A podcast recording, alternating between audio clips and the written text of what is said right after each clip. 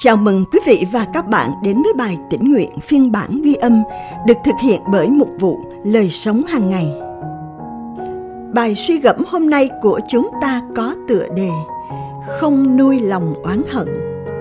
Dựa trên phân đoạn Kinh Thánh nền tảng được chép trong Roma đoạn 12 từ câu 12 đến câu 21. Hãy vui mừng trong hy vọng, kiên nhẫn trong hoạn nạn, bền lòng mặc cầu nguyện hãy cung ứng nhu cầu cho các thánh đồ, hãy ân cần tiếp khách, hãy chúc phước cho kẻ bắt bớ anh em, hãy chúc phước đừng nguyền rủa, hãy vui với kẻ vui, khóc với kẻ khóc, hãy sống hòa hợp với nhau, đừng có ý tưởng kiêu ngạo, nhưng hòa mình với những người thấp kém, đừng tự cho mình là khôn ngoan, chớ lấy ác trả ác cho ai, phải chú tâm làm điều thiện trước mặt mọi người. Nếu có thể được, hãy hết sức sống hòa thuận với mọi người. Thưa anh em yêu dấu, đừng tự tay mình báo thù ai, nhưng hãy nhường cho cơn thịnh nộ của Đức Chúa Trời, vì có lời Chúa phán, sự trả thù thuộc về ta, ta sẽ báo ứng.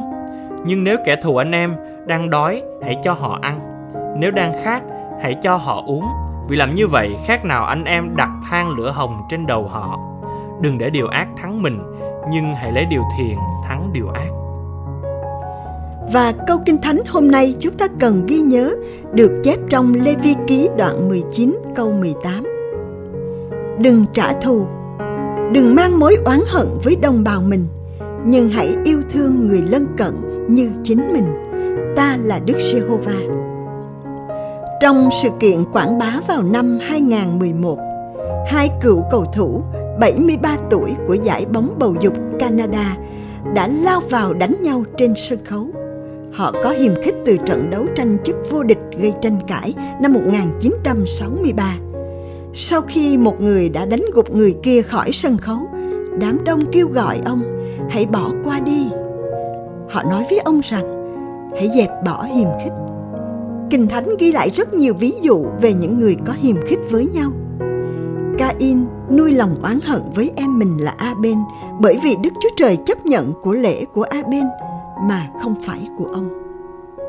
Lòng oán hận này nặng nề đến nỗi cuối cùng đã dẫn đến án mạng khi Cain xông đến Aben và giết đi. Esau căm ghét Gia-cốp vì Gia-cốp đã cướp đi quyền trưởng nam mà đúng ra là của ông. Lòng oán hận này dữ dội đến mức nó khiến Gia-cốp phải sợ hãi bỏ chạy để giữ mạng sống. Kinh Thánh không chỉ cho chúng ta những ví dụ về những người nuôi lòng oán hận, nhưng còn hướng dẫn chúng ta cách để dẹp bỏ mối hiềm khích đó. Cách để tìm kiếm sự tha thứ và giải hòa. Đức Chúa Trời kêu gọi chúng ta yêu thương người khác, cầu nguyện và tha thứ cho những ai sỉ nhục và làm tổn thương chúng ta.